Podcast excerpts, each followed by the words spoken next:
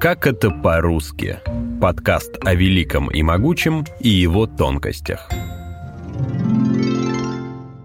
Только представьте, у советских людей все было по расписанию. В 6-7 утра советский человек вставал на работу под позывные «Радиомаяк», съедал яичницу и пил чай с чаинками. Дальше кто-то отправлялся на завод, кто-то в НИИ. В СССР работа была у каждого, хотя нравилась она не всем.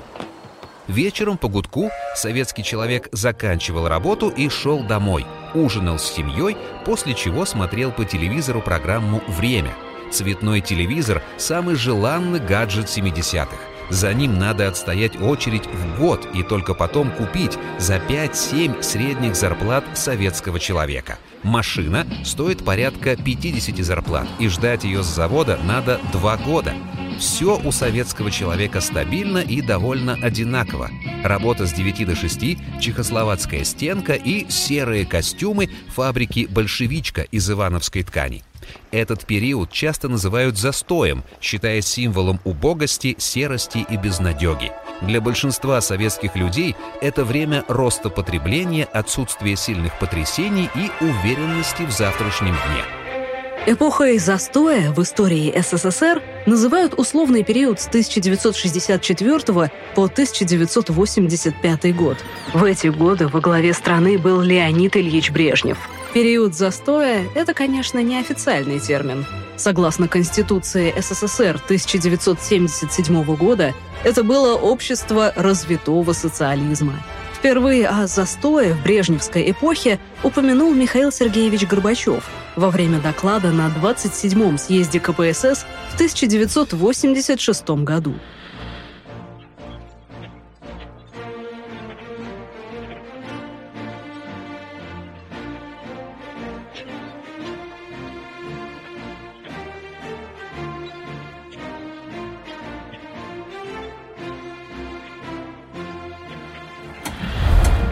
О том, как и когда появлялись некоторые политические и экономические термины СССР, рассказал Федор Кукин, старший научный сотрудник Музея современной истории России. Тут мы э, сталкиваемся с одним парадоксом советской истории, которая связана с тем, что некоторые периоды жизни советского общества получали какое-то название или наименование уже в тот же исторический момент. Ну, то есть, например, годы первых пятилеток назывались годами первых пятилеток уже, собственно говоря, в годы первых пятилеток. Да, термин индустриализация появился в тот же момент, когда началась сама индустриализация. Или даже более ранее, например, термин НЭП НЭП — это, собственно говоря, сокращение от новая экономическая политика. Именно так эта эпоха называлась вот уже тогда, когда она, собственно говоря, и происходила. В то же время, или перестройка, да, тоже понятный пример, да, хлесткое слово, которое было на слуху как раз, когда перестройка, собственно говоря, и шла. Однако наряду с этим есть некоторые периоды советской истории, которые получили некое наименование, зачастую, так сказать, пиеративное, уничижительное, уже только постфактум. И известный пример, помимо застоя, это, собственно говоря, эпоха культа личности на эпоху правления Иосифа Сталина. Понятно, что при Иосифе Сталине мало кто всерьез ходил, там, говорил или тем более писал, что, знаете, товарищ, у нас как бы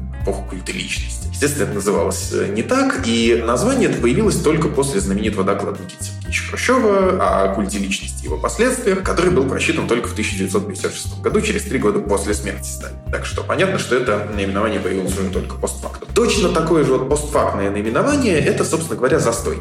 Понятно, что в эпоху Леонида Ильича Брежнева никто в официальных, скажем так, э, кругах не стал бы пользоваться подобным термином. А Горбачев, соответственно, когда произносил эти слова, определенно не стал бы пользоваться, например, открытой диссидентской лексикой. Так что нет, такого термина в чистом виде не было. Несмотря на то, что застойные явления для многих в СССР были равны стабильности, на протяжении всей советской истории в стране был товарный дефицит. Явление, характерное для советской плановой экономики. Дефицит мог по-разному проявляться в зависимости от десятилетия и географии. Мы с вами живем в рыночном обществе, где есть э, законы спроса предложения, где они регулируют цены, количество производимого товара, его качество и многое-многое другое. В плановой экономике все это, по сути, не учитывалось. То есть такие, в общем-то, жизненно важные вещи, как э, а насколько востребован товар у населения, да, а насколько население в нем нуждается, а насколько нуждается в нем население вот этой конкретной области или вот этого конкретного города. В плановой экономике все это, по сути, было неважно. Все это э, пускалось, что называется, по боку. Был единый госплан. В этом госплане были прописаны четкие графы, цифры, нормы. И, в общем-то, пока в этих графах были поставлены галочки в соответствующих полях, что происходит в реальности, насколько население реально обеспечено необходимыми товарами, чиновников и директоров предприятий зачастую даже и не волновало. В экономике, скажем так, более ровной, да, более здоровой, товар поступает на прилавки по мере того, как в нем возникает необходимость. Но в плановой экономике поставщикам невыгодно было подавать на прилавки магазинов какой-либо товар, если по этому товару не была закрыта норма поставки. То есть, вот, допустим, вы поставили товар, а на складе у вас товара не осталось. Вы думаете, вас похвалят за то, что вы э, предоставили товар покупателю? Ничего подобного, вас лишат премия, а может быть, даже и выгонят с работы за то, что вы норму нарушили. У вас на складе товара не осталось. И никого не будет интересовать, но зато в магазине из-за перманентного дефицита общеупотребимым выражением стало «выбросить дефицит». Если сейчас «выбросить что-либо» условно означает «отнести на помойку», то в советские времена у выбрасывания дефицита было особое значение. Когда нужные товары, в которых население активно нуждалось, они придерживались на складах, да, они не поставлялись в магазины. И вместо того, чтобы поступать в магазины равномерно, они после зачастую месяцев простое, да, когда полки пустуют, вдруг резко выбрасываются. Потому что норму теперь можно закрыть. Потому что норма все выработано, все, можно выбрасывать товар. И получалась странная ситуация, когда вместо того, чтобы спокойно, собственно говоря, прийти в магазин и купить то, что нужно, люди внезапно узнавали, что что-то было выброшено. Э, собственно, не было даже такого выражения «выбросить дефицит», было просто выражение «выбросили». Это было точно так же, как слово «доставать», да, вот как ценный товар нельзя было купить, его нужно было именно достать по каким-то знакомствам, связям. Вот точно так же товар в магазины зачастую не доставляли, а выбрасывали. Плановая экономика и дефицит привели к возникновению спекулянтов. Или иначе, форцовщиков. В СССР спекуляция – уголовное преступление, за которое можно было оказаться в тюрьме. Форцовщики продавали, как правило, зарубежные товары советским гражданам. Например, виниловые пластинки, книги, косметику. Предметы, которыми торговали спекулянты, в народе называли «форцой». Сложно сказать, откуда появился сам термин «форцовка». По одной версии, форцовка и его производные произошли от английского сочетания «for sale», что переводится как «на продажу». По другой версии, в этимологии участвовало старое одесское слово «форец». Буквально оно означало человека, который много говорит и своим красноречием сбивает цену, скупает товар по дешевке и тут же рядом продает его в три дорога. Вы купили новые сапоги, Вера? Да вот еще не решила, Людмила Прокофьевна. Вам нравится? Очень вызывающие. Да. Я бы такие не взяла.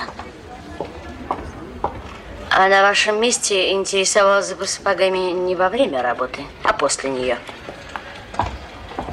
Значит, хорошие сапоги надо брать. В связи с распространением спекуляции возникло много советского сленга о форцовке. Например, форцовщиков часто называли утюгами. По одной из версий, это было связано с тем, что форцовщики утюжили, развлекали туристов, которые могли бы продать иностранные товары или обменять их на советские. У предметов форцовки также были свои сленговые слова.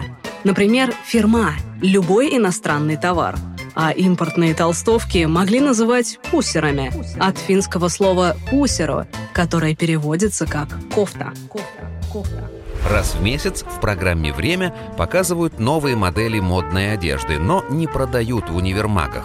Что-то приличное можно купить из-под прилавка или у форцовщика. Они добывают импортные вещи и продают их очень дорого. Фирменные джинсы больше 150-200 рублей при средней зарплате 130-150 рублей. Многие шьют сами и почти все вяжут. Это хороший способ выделиться на фоне безликой массы. И при этом советская мода очень нравится на Западе. В конце 60-х в Париже была напечатана коллекция спецодежды для работниц села Славы Зайцева. За его яркие ватники, юбки и валенки в Париже его прозвали «красным Диором». Но в СССР коллекцию даже не выпустили в серию. Дефицит одежды, и тем более модной, в СССР был обыденностью. Тяжелая промышленность была приоритетнее швейной.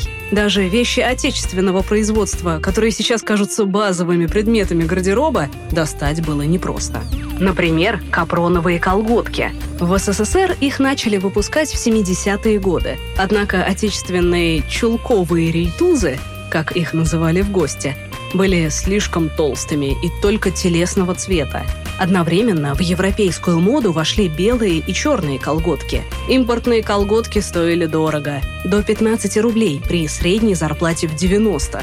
Чтобы быть в тренде, советские женщины красили и отбеливали колготки брестского производства. Но зачастую это только портило изделие. Само слово «колготы» произошло от созвучного чешского «колхоты». Дело в том, что в 50-60-е годы импортные колготки были в основном из Чехословакии. И даже русскоязычное заимствование писали сначала с безударной гласной «а», как в чешском. Но это еще не все. Легким движением руки брюки превращаются брюки превращаются, превращаются брюки в элегантные шарты. Э, простите, маленькая техническая неувязка. Еще одной желанной вещью в СССР был плащ из Болоньи – Плащ-дождевик, привлекающий прочностью и яркими расцветками. Болонью, ткань, из которой делался этот предмет гардероба, производили в одноименном итальянском городе, откуда и появилось название материала. Из-за низкой себестоимости производство Болонии наладили в СССР. Но советских модниц это вряд ли сильно обрадовало. Такие плащи могли стоить целой зарплаты. Выглядели непривлекательно, а цветовая палитра была скудной. Я иду по улице. Представь себе. Ты идешь по улице, встречаешь меня. Заходи к мне вечером. Зачем? Заходи, увидишь. Я прихожу к тебе, ты через зав склад, через директор магазин, через туаровед достал дефицит. Слышь, ни у кого нет, у тебя есть. Я попробовал, во рту тает вкус. Специфический. Специфический. Колеса диктуют вагонные, где срочно увидеться нам. Мои номера телефонные разбросаны по городам. Заботится сердце, сердце волнуется, почтовый пакуется груз. Мой адрес не дом и не улица, Мой адрес Советский Союз. Мой адрес не дом и не улица, Мой адрес Советский Союз. Эпизод подготовлен совместно с Музеем современной истории России. Подписывайтесь на нас в социальных сетях ВКонтакте, Инстаграме и в Телеграме. О других словах советской эпохи можно послушать в выпуске «Язык СССР. Откуда взялись тунеядство, ликбез и новые феминитивы?» Эпизоды подкаста «Как это по-русски» можно найти на сайте РИА Новости и в мобильных приложениях iTunes или Google Podcasts, а также на Яндекс Музыке, CastBox, SoundStream, Megago и Spotify.